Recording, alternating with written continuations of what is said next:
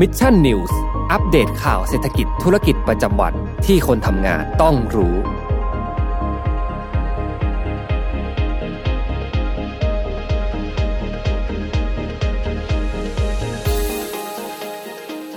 สวัสดีครับยินดีต้อนรับเข้าสู่รายการ Mission News Live นะครับประจำวันที่ 3 กุมภาพันธ์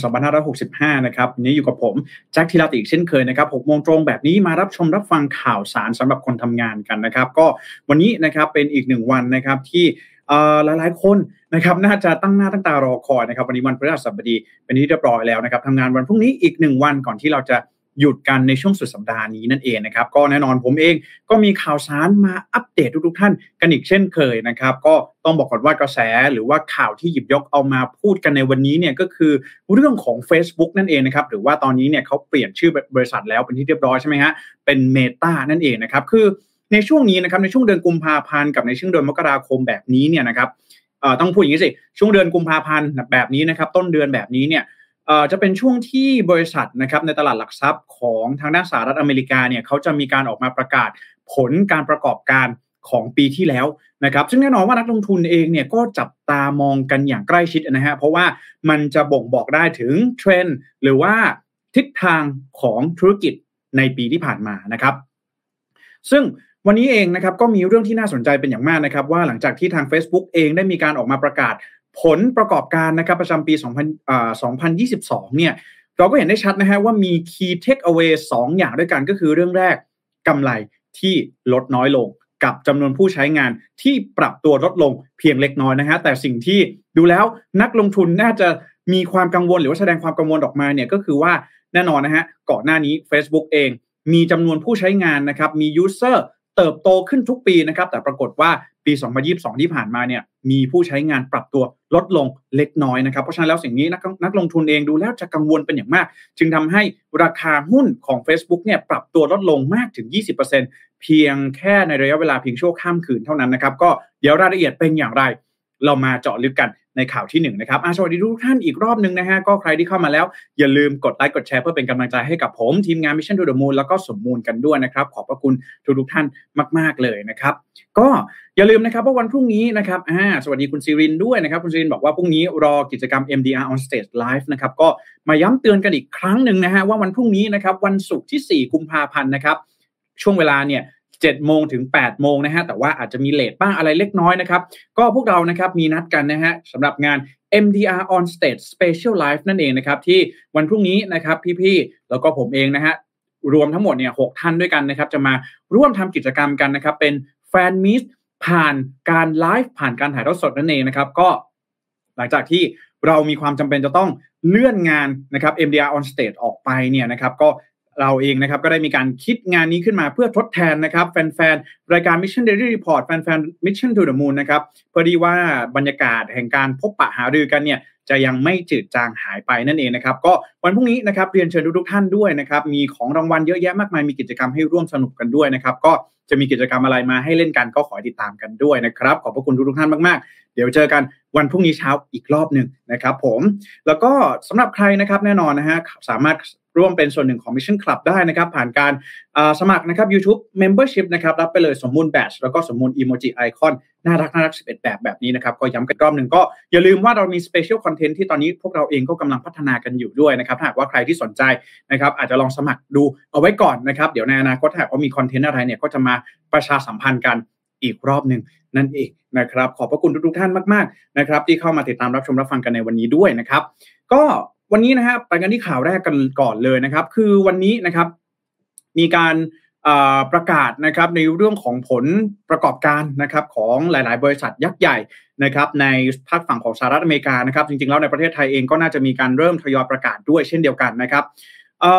ทีนี้นะครับสิ่งที่เกิดขึ้นเลยก็คือว่า Meta นะครับหรือว่าบริษัทแม่ของ Facebook เนี่ยได้มีการออกมาประกาศผลกำไรนะครับประจำไตรมาสที่4นะครับหรือว่าไตรมาสที่ผ่านมาเนี่ยนะครับ โดยก่อนหน้านี้นะครับทางด้านของนักวิเคราะห์เองเนี่ยเขาได้มีการออกมาคาดการณ์นะครับว่า Facebook จะสามารถทำกำไรนะครับได้มากถึง 1,900อ่า1,950 ล้านต่อเหรียญสหรัฐนะครับต่อวันนะครับ แต่ปรากฏว่าในที่สุดนะครับทางด้านของ Meta เองพอมีการออกมาประกาศผลการประกอบการเนี่ยกับพบว่า Meta สามารถทำรายได้หรือว่าทำกำไรเนี่ยนะครับได้เพียงแค่ 1,930 ล้าน ซึ่งถือว่าลดลงนะครับในเรื่องของกำไรเนี่ย ปรับตัวลดลงอย่างมีนัยสำคัญนะครับ ในขณะที่อีกส่วนหนึ่งเลยนะครับที่เราจะไม่พูดถึงไม่ได้ก็คือในเรื่องของจำนวนผู้ใช้งานนะครับที่ปรับตัวลดลงนะครับ ถึงแม้ว่าจะเป็นการปรับตัวลดลงเพียงเล็กน้อยเท่านั้น แต่ถือว่าเป็นการปรับตัวลดลงครั้งแรกในประวัติศาสตร์ของ Facebook นะครับนับตั้งแต่ที่เปิดให้บริการมาเป็นระยะเวลากว่า 17 ปีด้วยกันแล้วนะครับ คือตอนก่อนหน้านี้นะครับ ในไตรมาสล่าสุดเนี่ยนะครับ ยอดผู้ใช้งาน Facebook นะครับลดลงนะครับจากเดิมเนี่ยอยู่ที่ 1,930 ล้านคนนะครับ1,930 ล้านคนนะครับที่เป็นผู้ใช้งานนะครับ แต่ว่าพอมีการออกมารายงานนะครับในไตรมาสที่4เนี่ยปรากฏพบว่าผู้ใช้งานนะครับปรับตัวลดลงเหลือเพียงแค่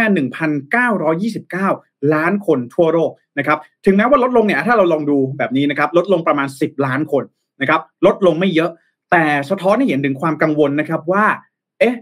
Facebook จะถึงช่วงของ cash cow แล้วหรือเปล่านะครับ จะมาถึงจุด maturity หรือว่าจุดที่ไม่อาจจะสามารถเติบโตขึ้นได้อีกแล้วหรือเปล่านะครับ จริงๆ แล้วเทรนด์ต่างๆ เหล่านี้เนี่ยเราเห็นได้ชัดนะฮะตั้งแต่ในช่วงของการที่ Facebook เองได้มีการออกมาประกาศ เปิดตัวนะครับ เปลี่ยนแปลงรีแบรนด์บริษัทของตัวเองนะครับเป็น Meta แล้วก็ออกมาประกาศว่าจะมุ่งเข้าไปนะครับ กระโจนเข้าไปสู่การพัฒนาเทคโนโลยีโลกเสมือนจริง หรือที่พวกเราเนี่ยเคยพูดกันมานะครับในช่วงเดือนธันวาคมเนี่ยโอ้พูดกันทุกสำนักสื่อทุกสำนักเนี่ยพูดกันถึงหมดเลยนะครับก็คือเรื่องของ Metaverse นั่นเองนะครับ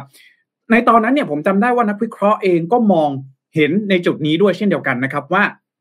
ในปัจจุบันนี้นะครับสิ่งที่ Facebook เองจะต้องประสบพบเจอเนี่ยมันเยอะแยะมากมายนะครับมันจะเป็นหนึ่งในเรื่องของ regulator ใช่ไหมครับ ผู้ออกกฎหมายภาครัฐต่างๆ ที่ทาง Facebook เองในช่วงที่มีโควิด -19 เนี่ยก็เห็นได้ชัดนะครับว่า โดนเล่นงานในเรื่องของการเป็นแหล่งเผยแพร่ fake news อยู่บ่อยครั้ง ใช่ไหมฮะเรื่องของโควิด -19 เรื่องของอช่วงที่มีการเลือกตั้งประธานาธิบดีสหรัฐต่างๆนะครับโดยเฉพาะอย่างยิ่งอีกเรื่องนึงเลยที่สำคัญมากๆ ก็คือเรื่องของความขัดแย้งทางการเมืองในสหรัฐอเมริกาที่ก็มี Facebook เนี่ยนะครับเป็น engine เป็นเครื่องกลหลักสำคัญที่ทำให้ มันเกิด fake news เกิดขึ้นมาเยอะแยะมากมายนะฮะ ใครที่ลองศึกษาเรื่องของ conspiracy theory หรือว่าทฤษฎีสมคบคิดทางด้านของฝากฝั่งสหรัฐอเมริกาเนี่ยก็จะเห็นได้ชัดนะฮะว่ามันมีข่าวสารต่างๆ แบบนี้เนี่ยออกมาเยอะแยะมากมายนะครับ เพราะฉะนั้นแล้วนะครับ สิ่งนี้เองนะครับนักวิเคราะห์เองก็มองตั้งแต่ที่ Facebook เนี่ยมีการรีแบรนด์ให้กลายมาเป็น Meta นะครับว่าเอ๊ะ Facebook เนี่ยนะครับ อัตราการเติบโตหรือว่าทิศทางในการเติบโตในปีต่อๆไปเนี่ยมันดูแล้วเอ๊ะมันจะมาถึงจุดที่มันอิ่มตัวแล้วหรือเปล่านะครับ ในขณะเดียวกันเนี่ยนะครับก็ผู้ใช้งานนะครับหลายหลายหลายหลายกลุ่มนะครับไม่ว่าจะเป็นกลุ่มคนรุ่นใหม่นะครับ กลุ่มผู้สูงอายุต่างๆเนี่ยก็ดูแล้วมีแนวโน้มที่จะไม่ค่อยนิยมที่จะมาใช้ Facebook กันมากขึ้นนะครับ อย่างที่ผมได้บอกไปว่าน้องๆ คนรุ่นใหม่เดี๋ยวนี้เนี่ยนะครับ ก็เห็นได้ชัดนะครับว่า มีแนวโน้มที่จะเปลี่ยนไปใช้โซเชียลมีเดียแพลตฟอร์มอื่นๆเพิ่มมากยิ่งขึ้นว่าจะเป็น Twitter นะครับหรือว่าแพลตฟอร์มอื่นๆนะครับ Telegram ต่างๆเนี่ยนะครับเพราะฉะนั้นแล้วสิ่งนี้นะครับทำให้มันอาจจะเป็นเทรนด์ที่ว่าคนอายุน้อยทั่วโลกเนี่ยกำลังใช้ Facebook ลดลงนะครับ แล้วก็ถือว่าเป็นเรื่องที่เป็นหลักฐานที่เราเห็นได้อย่างเป็นรูปธรรมนะครับ ก็จากจำนวนผู้ใช้งานที่ปรับตัวลดลง ครั้งแรกในประวัติศาสตร์ในรอบ 17 ปีของ Facebook อีกทั้งในเรื่องของกำไร ที่ลดลงด้วยเช่นเดียวกันนะครับ นอกจากเเรื่องของกำไรที่ลดลงนะครับ สิ่งที่น่าสนใจอีกอย่างหนึ่งเลยก็คือว่า พอไปตรวจสอบแล้วเนี่ยนะครับ จะพบว่ารายจ่ายนะครับรายจ่ายเนี่ยของ Meta หรือว่าของ Facebook เนี่ยก็ปรับตัวเพิ่มสูงขึ้นเช่นเดียวกันนะครับ คือก่อนหน้านี้นะครับ พอเราเห็นนะครับเรื่องของกำไรเรื่องของจำนวนผู้ใช้งานที่ลดลงเนี่ยนะครับ มันก็ มีการออกมาเปิดเผยด้วยเช่นเดียวกันนะครับ ว่าค่าใช้จ่ายนะครับของบริษัท Meta นะครับเพิ่มขึ้นถึง 38%เมื่อเทียบกับช่วงเวลาเดียวกันของปีที่แล้วนะครับในขณะเดียวกันจำนวนพนักงานก็เพิ่มขึ้นเป็น 23%เมื่อเทียบกับในช่วงสิ้นปีนะครับเทียบกันเนี่ยปีต่อปีนะครับพนักงานเพิ่มขึ้นรายจ่ายเพิ่มขึ้นด้วยนะครับอีกอย่างหนึ่งเลยนะครับอีกสาเหตุที่มากดดันเลยก็คือเรื่องของกฎเกณฑ์นะครับโดยเฉพาะอย่างยิ่งในเรื่องของ Apple จำได้ไหมฮะ ในปีที่แล้ว Apple เองออกมาประกาศเช่นเดียวกันนะครับว่า ในอนาคตเนี่ยนะครับเรื่องของการกำหนดเป้าหมายโฆษณานะครับหรือว่าเรื่องของการยิงแอดนั่นเองนะ Apple เองจะออกฟังก์ชันนะครับที่จะมาเตือนผู้ใช้งานว่าเฮ้ยแอปพลิเคชันตัวนี้เนี่ยมันจะดูดข้อมูลของคุณ มันจะดึงข้อมูลของคุณไป เพื่อที่จะนำเอาไปใช้ในทางเรื่องของการโฆษณานะครับ Apple เองก็ออกฟังก์ชันออกมาที่จะแจ้งเตือนแล้วก็ผลก็ปรากฏ พบว่า ผู้ที่ใช้งานนะครับเอ่อ device นะครับหรือว่าอุปกรณ์ที่ใช้ระบบปฏิบัติการ iOS เนี่ยนะครับ ก็เริ่มที่จะกดนะครับไม่ยินยอมให้ข้อมูลของตนเองเนี่ยนะครับรั่วไหลสู่ third party หรือว่าบุคคลที่ 3 นั่นเองเพื่อที่จะไปใช้สำหรับการกำหนดเป้าหมายโฆษณานะครับ อย่างไรก็ตามนะครับในตอนนี้นะครับทางด้านของมาร์คซักเกอร์เบิร์กเองก็พยายามที่จะเรียกนะครับความเชื่อมั่นของนักลงทุนนะครับของผู้บริโภค นะครับ โดยกล่าวว่า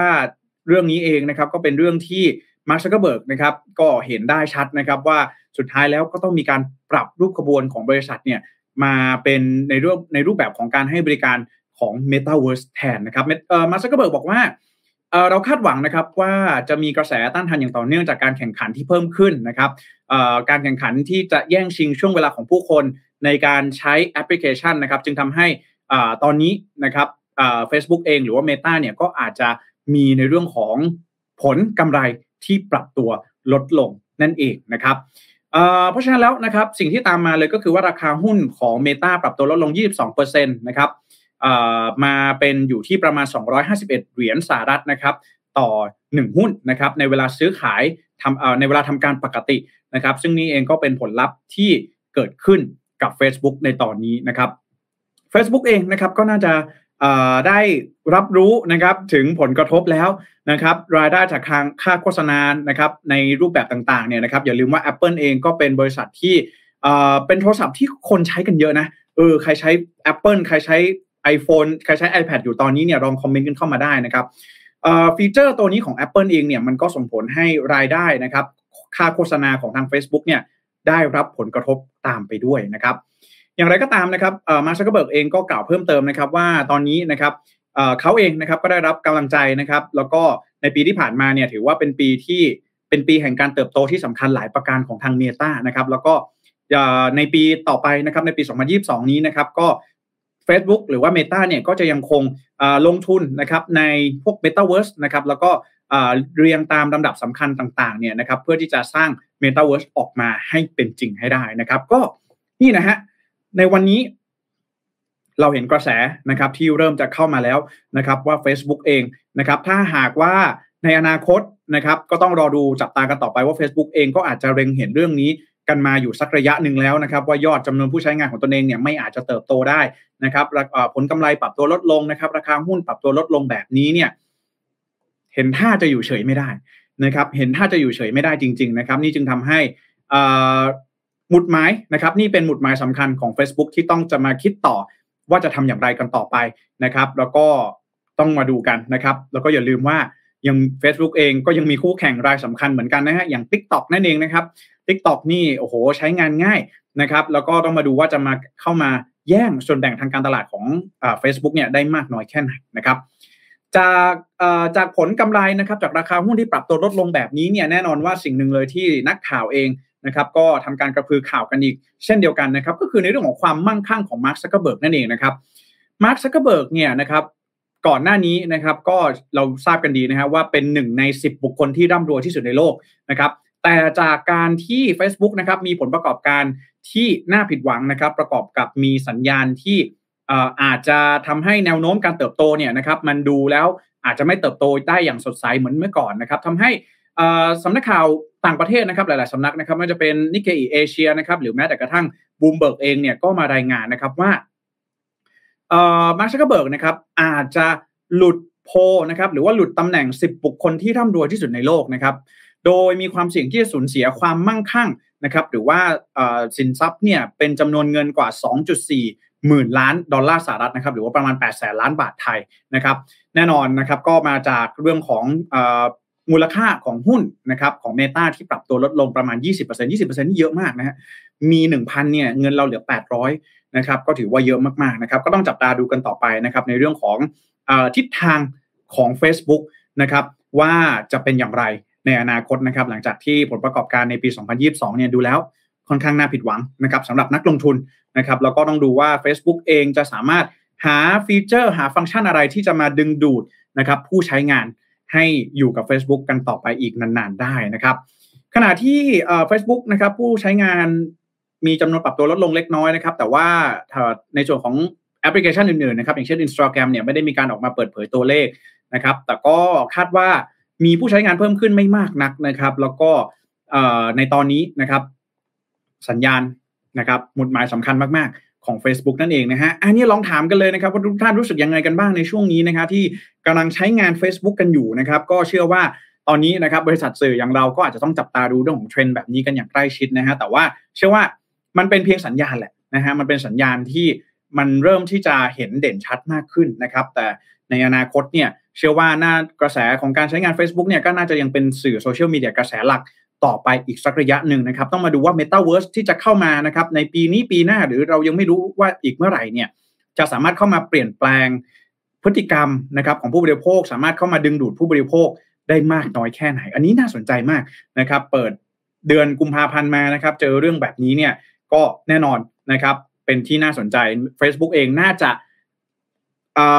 หันมานะครับตั้งหน้าตั้งตานะครับพัฒนา Metaverse ให้เกิดขึ้นจริง แล้วก็ให้มันเวิร์กให้ได้ อย่างแน่นอนนั่นเองนะครับอะเอามาฝากกันนะครับสำหรับเรื่องราวของทาง Facebook นะฮะหรือว่านี่จะเป็นสัญญาณของ declining นะครับ Facebook จะเข้าสู่ช่วงของการอิ่มตัวแล้วหรือเปล่านะครับผมอะนะฮะประมาณนี้นะครับหลาย ๆ ท่านเริ่มที่จะเข้ามาแล้วนะครับ ก็สวัสดีคุณไพศาลด้วยนะครับ สวัสดีคุณนิชานันนะครับ แล้วก็สมมูลกลับมาแล้วนะครับโอ้โหหายดีแล้วหรือยังนะครับ ก็ช่วงนี้นะฮะอย่าเพิ่งหักโหมงานมากนะครับ พักผ่อนให้ หายให้เต็มที่ซะก่อนนะครับทุกคนเป็นห่วงนะครับผมสวัสดีคุณมานิมนด้วยนะครับ แล้วก็สวัสดีคุณการนะครับคุณการบอกว่า Metaverse ต่างกับเกมยังไงครับอืมหลายคนคิดถึงสมมูลมากเลยนะครับถามว่าสมมูลหายป่วยแล้วหรือยังนะครับผมนะสมมูลบอกหายป่วยแล้วนะครับพรุ่งนี้พร้อมลุยกิจกรรม MDR on stage นะครับเชื่อว่าสมมูลเองก็จะมาพบปะกับทุกๆท่านอีกเช่นเคยนะครับ ผมคุณมานิมนบอกว่าหรือว่าคนส่วนใหญ่เริ่มไปใช้แพลตฟอร์มอื่นๆนะฮะคือคือต้องบอกงี้ว่าเหตุผลที่มัน ทำให้คนหันไปใช้แพลตฟอร์มอื่นๆเนี่ยมันก็เป็นเรื่องของข้อมูลส่วนตัวด้วยนะ บางทีเราโดนยิง ad โดนอะไรแบบนี้นะครับ แล้วก็เชื่อว่าส่วนหนึ่งเลยนะครับ มันช่วงโควิดที่ผ่านมาเนี่ยนะครับมันเป็นช่วงที่ผู้คนนะครับหรือว่า user เนี่ยใช้เวลากับโลกออนไลน์มากยิ่งขึ้นนะครับ เพราะฉะนั้นแล้วเวลาที่อยู่ในแพลตฟอร์มอะไรแล้ว ไม่ชอบใจเนี่ยมันก็มีสิทธิ์ที่จะทำให้แพลตฟอร์มอื่นๆเนี่ยมันเติบโตขึ้นมาได้เช่นเดียวกันนะครับ ยกตัวอย่างอย่างเช่น Clubhouse ใช่ไหมฮะ พอมันสามารถที่จะนำเสนอประสบการณ์ที่แปลกใหม่ ให้กับผู้ใช้งานได้เนี่ยมันก็ไม่แปลกใจนะครับที่ผู้คนจะหันเอาเวลาเนี่ยไปใช้ในแอปพลิเคชันอื่น ๆ มากยิ่งขึ้นนะครับ แล้วก็ต้องบอกว่าสิ่งที่บริษัทโซเชียลมีเดียเนี่ยเขาต้องการจะแข่งแย่งชิงดีกันเลยเนี่ยคือเรื่องของเวลานะครับ screen time นะครับคือเรื่องของเวลานะครับ คือมันไม่ได้เกี่ยวหรอกนะฮะว่าเราเนี่ยมี Account Facebook หรือไม่มีนะครับ สิ่งที่เขาสนใจเลยก็คือว่าวันวันหนึ่งเนี่ย คุณใช้เวลาอยู่บนแอปพลิเคชันของเขาเนี่ยนานหรือว่าน้อยแค่ไหนนะครับสิ่งนี้เนี่ยเป็นสิ่งที่เขาสนใจมากกว่านะครับเพราะฉะนั้นแล้วในตอนนี้เนี่ยมันอาจจะเป็นไปได้ว่ามันมีแอปพลิเคชันอื่น ๆ ที่เข้ามาตอบโจทย์ในเรื่องของอการมีปฏิสัมพันธ์ทางโลกออนไลน์มากยิ่งขึ้น จึงทำให้ผู้คนเนี่ยหันไปใช้แพลตฟอร์มอื่น ๆ มากยิ่งขึ้นนะครับโดยเฉพาะอย่างยิ่งในกลุ่มคนรุ่นใหม่ ๆ เนี่ยนะครับอย่างที่ผมเคยรายงานไปว่าคนรุ่นใหม่เองก็เริ่มรู้สึกว่า ใน Facebook เนี่ยมันอาจจะเป็นพื้นที่ที่มันไม่ค่อยปลอดภัยนักนะครับ ไม่ว่าจะเป็นเรื่องของเอเรื่องราวทางการเมืองนะครับ fake news ต่างๆ หรือแม้กระทั่งผู้หลักผู้ใหญ่ที่ก็เริ่มหันมาใช้ Facebook กันมากขึ้นในช่วงนี้ คนรุ่นใหม่ๆเองก็อาจจะมีการสรรหาแอปพลิเคชัน หรือว่าสื่อโซเชียลมีเดียอื่นๆเนี่ยมาใช้งานกันมากยิ่งขึ้นในช่วงนี้เองผมผมคิดว่า ปี2ปีนี้นะครับน่าจะเป็นจุดเปลี่ยนน่าจะมีอะไรที่เกิดขึ้นที่ให้เราได้จับตามองเกี่ยวกับเรื่องของโซเชียลมีเดียกันอีกเยอะนะครับแล้วก็โดยเฉพาะอย่างยิ่งเรื่องของ Metaverse สุดท้ายแล้วจะประสบความสำเร็จหรือไม่ อันนี้ต้องจับตาดูนะครับผมนี่นะคุณการบอกว่าน้องๆเขาเล่นแต่ IG นะครับช่วงนี้นะครับอินสตาแกรมนั่นเองนะครับ อืมนะครับอ่านะฮะ คุณประสานถามว่าพรุ่งนี้จะเข้าข่าวเช้าไหมครับ เข้าแน่นอนนะครับ ไม่แน่ใจถามผมหรือถามสมมูลนะครับผมนะฮะคุณประสานบอกว่า IG ก็เจ้าของเดียวกับ Facebook นะครับ แต่ว่าผู้ใช้งานของ Facebook เนี่ยจะเยอะกว่า Instagram นะครับผมอ่าสวัสดีคุณสารินด้วยนะครับ แล้วก็สวัสดีคุณกฤษดาด้วยนะครับกฤษดาบอกว่าเลิกเล่นมานานแล้วครับ รู้สึกชีวิตดีขึ้นนะฮะเออมันก็นอกจากเรื่องของแอปพลิเคชันอื่นๆ แล้วเนี่ยผมเชื่อว่าก็มีคนบางส่วนเหมือนกันที่รู้สึกว่าโซเชียลมีเดียเนี่ยนะครับมัน addictive นะครับมันเสพติด มันส่งผลต่ออสภาพจิตใจของเรานะครับ บางคนเองก็อาจจะหันมาหากิจกรรมอย่างอื่นทำมากยิ่งขึ้น หรือว่าการ work from home ก็อาจจะทำให้ผู้คนเองไม่อยากจะใช้สื่อโซเชียลมีเดียเพิ่มมากขึ้น ผมคิดว่าไปเรื่อยๆนะครับ ตัวเลขเหล่านี้แหละนะครับ มันจะบอกเราไปเรื่อยๆนะครับ ผลประกอบการในไตรมาสที่2ไตรมาสที่3ไตรมาสที่4นะครับ ผลประกอบการในในปี 2022 นะครับจำนวนผู้ใช้งานในปี 2022 จะเพิ่มจะลดอะไรอย่างไรเนี่ย ผมคิดว่าตัวเลขจะบอกเราไปเรื่อยๆ ถึงพฤติกรรม การใช้งานโซเชียลมีเดียหรือว่าการใช้งาน Facebook ที่เราจะเห็นได้ชัดมากยิ่งขึ้นไปอีกนั่นเองนะครับผมอะขอบคุณทุกท่านมาก ๆ นะครับผมคุณมานิมนบอกว่าใช้ iPhone อยู่ตั้งตั้งแต่มีฟีเจอร์ที่ปกป้องข้อมูลส่วนตัวแล้ว เครื่องเงียบดีนะครับ เวลาเข้าหน้าฟีดแล้วสบายตาขึ้นเยอะอนะครับ นี่นะฮะ user experience นะครับมา อธิบายเรื่องนี้เลยนะครับ แล้วก็คุณไปป์ถามว่า Android ไม่มีฟีเจอร์ปกป้องข้อมูลบ้างเหรอนะครับก็ต้องรอดูนะครับว่า Android เองนะครับจะหันมาให้ความสนใจกับเรื่องนี้มากน้อยแค่ไหน แต่ว่า Android เองก็พัฒนาโดย Google นะฮะซึ่ง Google เองก็รู้สึกว่าถ้าหากว่ามีฟีเจอร์นี้เนี่ยแหมก็อาจจะ หันมาเป็นอะไรที่เป็นดาบทิ่มแทงตัวเองหรือเปล่านะครับ อันนี้ก็ต้องรอดูว่าเออในอนาคตนะครับทางด้านของ Android เองจะมีฟีเจอร์อะไรแบบนี้ออกมาหรือไม่นะครับผมอะพูดถึงโซเชียลมีเดียนะครับไปดูข่าวต่อไปกันสักนิดหนึ่งนะครับ เรื่องของ TikTok นั่นเองนะครับคือต้องบอกอย่างนี้ก่อนนะฮะว่าในช่วงของโดนัลด์ทรัมป์นะครับใครจำได้มั่งว่าโดนัลด์ทรัมป์เองเนี่ยออกมาต่อต้านออกมาแบนการใช้งานแอปพลิเคชัน TikTok นะครับแล้วก็มี ข่าวเยอะแยะมากมายนะครับ ผมก็ไม่รู้อันไหนจริงอันไหนปลอมที่บอกว่า t ิ k t o k เนี่ยจะเข้ามาดูดข้อมูลส่วนตัวของชาวสหรัฐไป แล้วก็เอาจะไปให้รัฐบาลจีนอะไรแบบนี้นะครับ คือจริง ๆ มันมีที่มาที่ไป แล้วก็มันเป็นเหตุผลที่จริง ๆ แล้วเราก็มองว่ามันก็น่าเชื่อถืออยู่ในระดับหนึ่งนะครับ แต่ว่าเดี๋ยวเรามาดูเนื้อข่าวกันก่อนนะครับ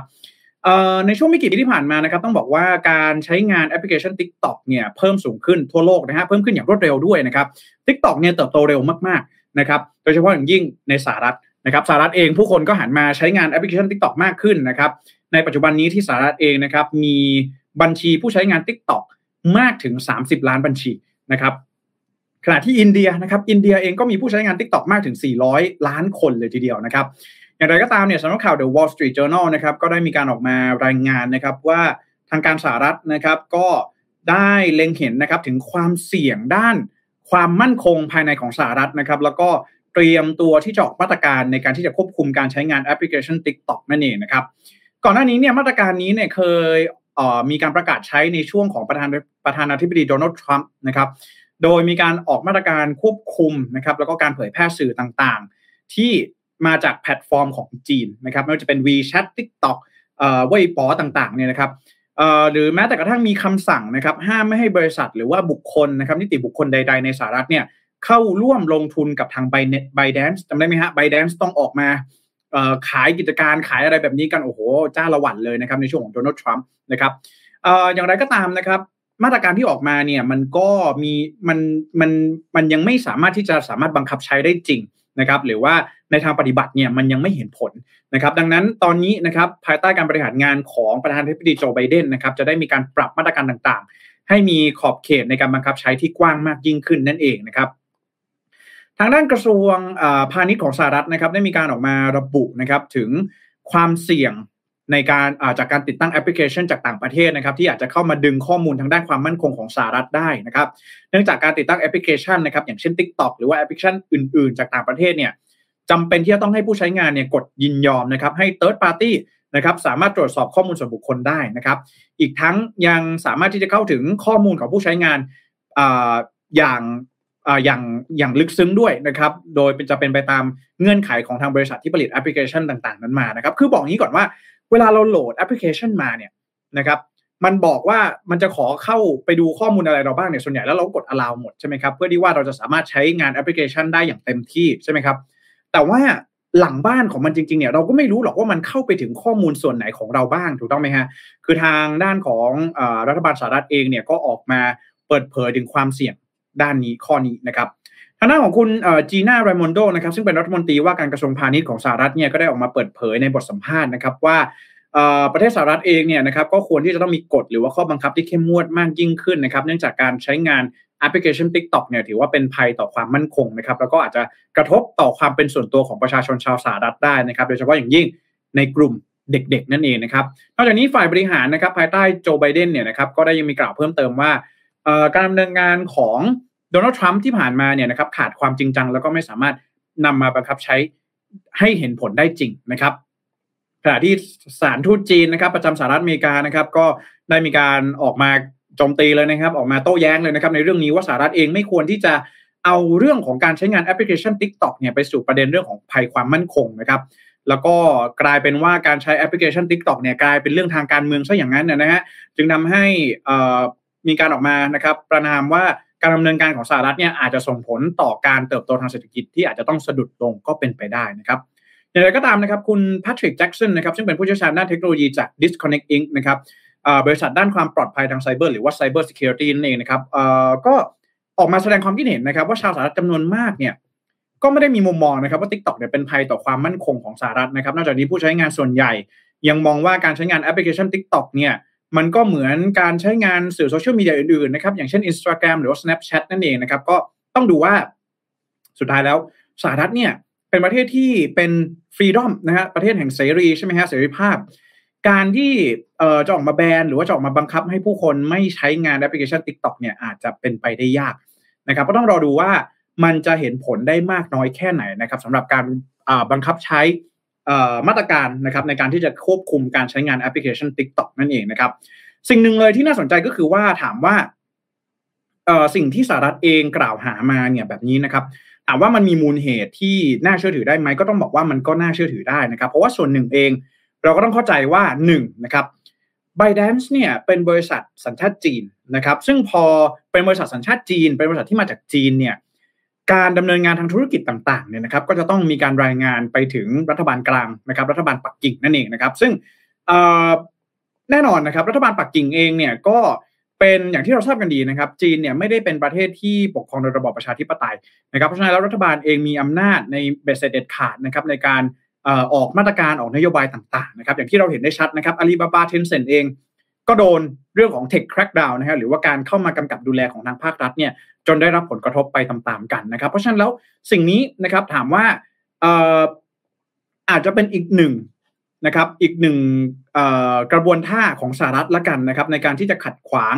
ไม่ให้ Tik t o อกเนี่ยเติบโตไปมากกว่านี้นะครับ คือไม่สามารถไปแบนในประเทศอื่นได้ ก็อาจจะแบนของประเทศของตัวเองอย่างน้อยก็ยังดีนะครับ ไม่ให้สามารถประกอบธุรกิจให้มัน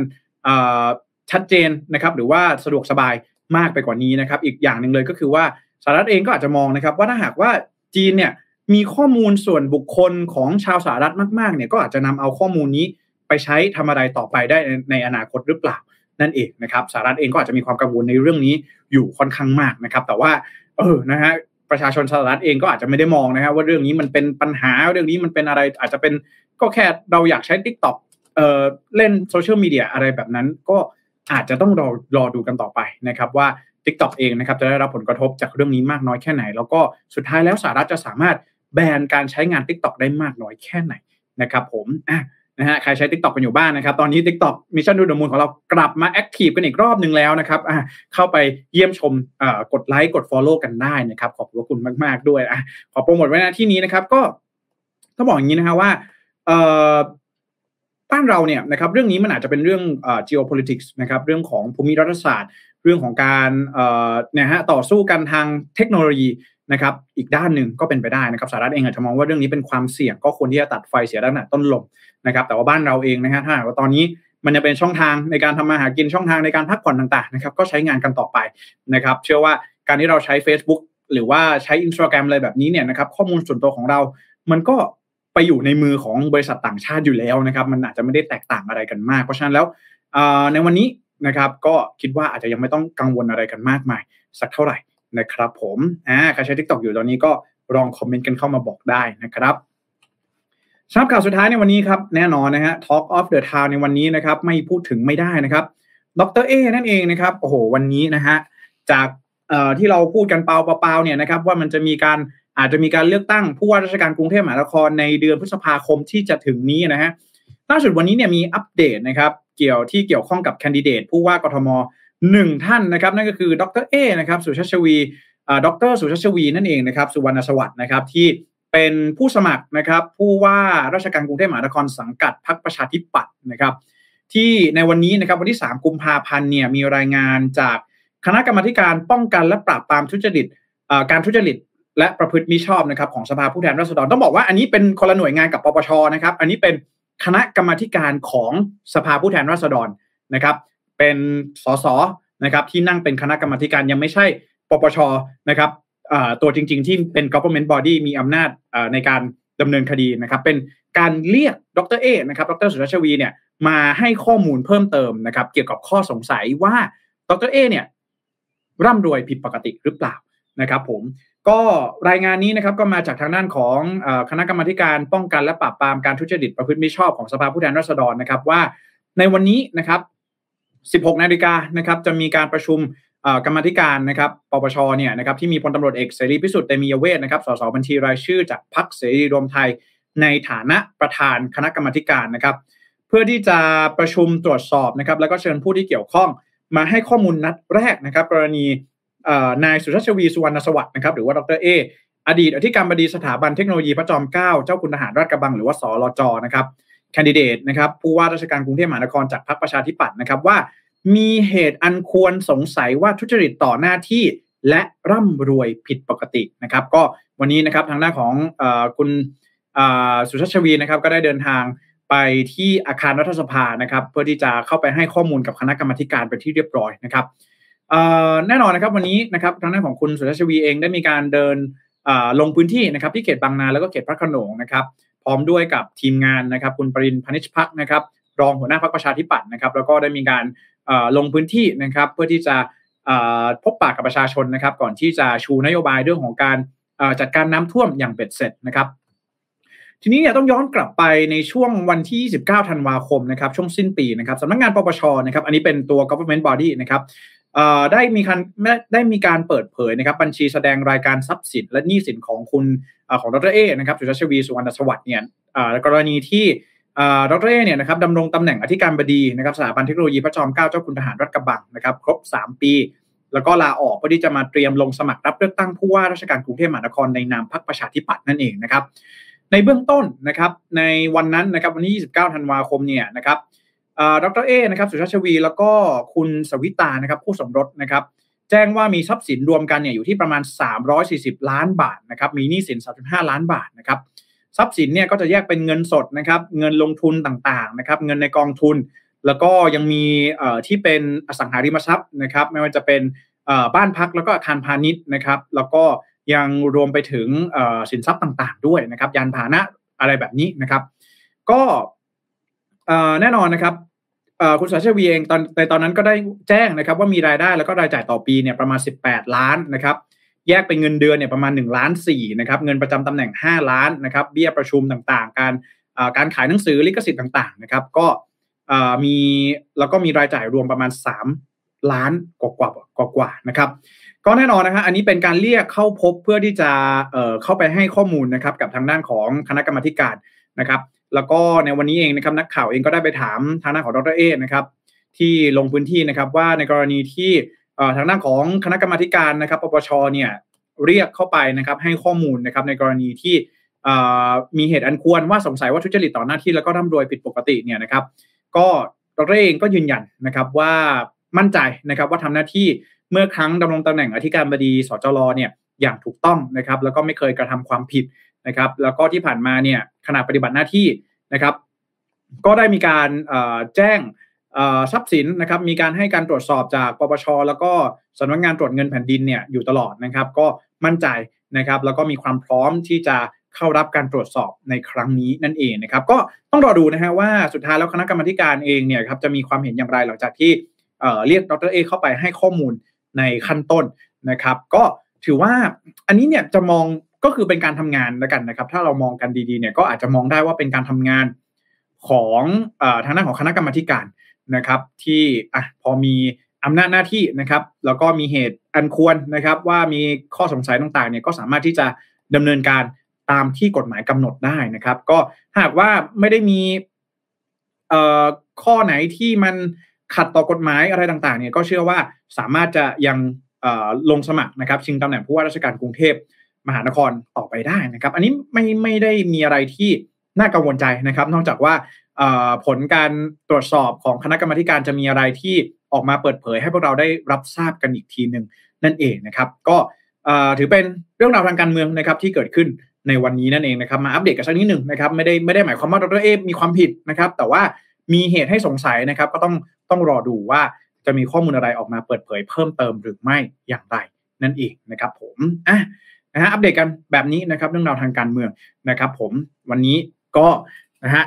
ข่าวสารน่าจะครบถ้วนนะครับสำหรับวันพฤหัสบดีแบบนี้นะครับ ก็ยังไงก็ตามนะครับ ขอขอบคุณทุกท่านมาก ๆ ที่เข้ามาติดตามรับชมแล้วก็รับฟังในวันนี้นะครับ ถ้าหากว่าท่านใดนะครับสามารถที่จะเข้ามา ร่วมพูดคุยกันในหัวข้อประเด็นข่าววันนี้ได้ก็สามารถที่จะคอมเมนต์เข้ามาพูดคุยกันได้นะครับคุณมนบอกว่าตรวจสอบคุณสมบัติตั้งแต่ก่อนวันเลือกตั้งเลยเหรอนะครับ ก็นี่นะฮะก็ต้องรอดูกันอีกทีหนึ่งนะครับ คือตอนนี้เนี่ยเรื่องของขั้นตอนนะครับ การรับสมัครแคนดิเดตอะไรต่างๆ เนี่ย มันยังไม่ได้มีขั้นตอนทางกฎหมายออกมานะครับ เพียงแต่ว่าการเปิดตัวนะครับของพรรคการเมืองต่างๆ นะครับ มันจะเป็นสสวิโรธเอ่อดรเอนะครับ หรือว่าเอ่อ แคนดิเดตท่านไหนก็ตามแต่ในสังกัดพรรคหรือว่าในสังกัดในนามอิสระเนี่ย มันก็เป็นการเปิดตัวในลักษณะของการเปิดตัวของแต่ละบุคคลนะครับ มันยังไม่ได้มีการดำเนินการขั้นตอนตามกฎหมายแต่อย่างใดนะครับ แต่ที่แน่ก็คือว่าสิ่งที่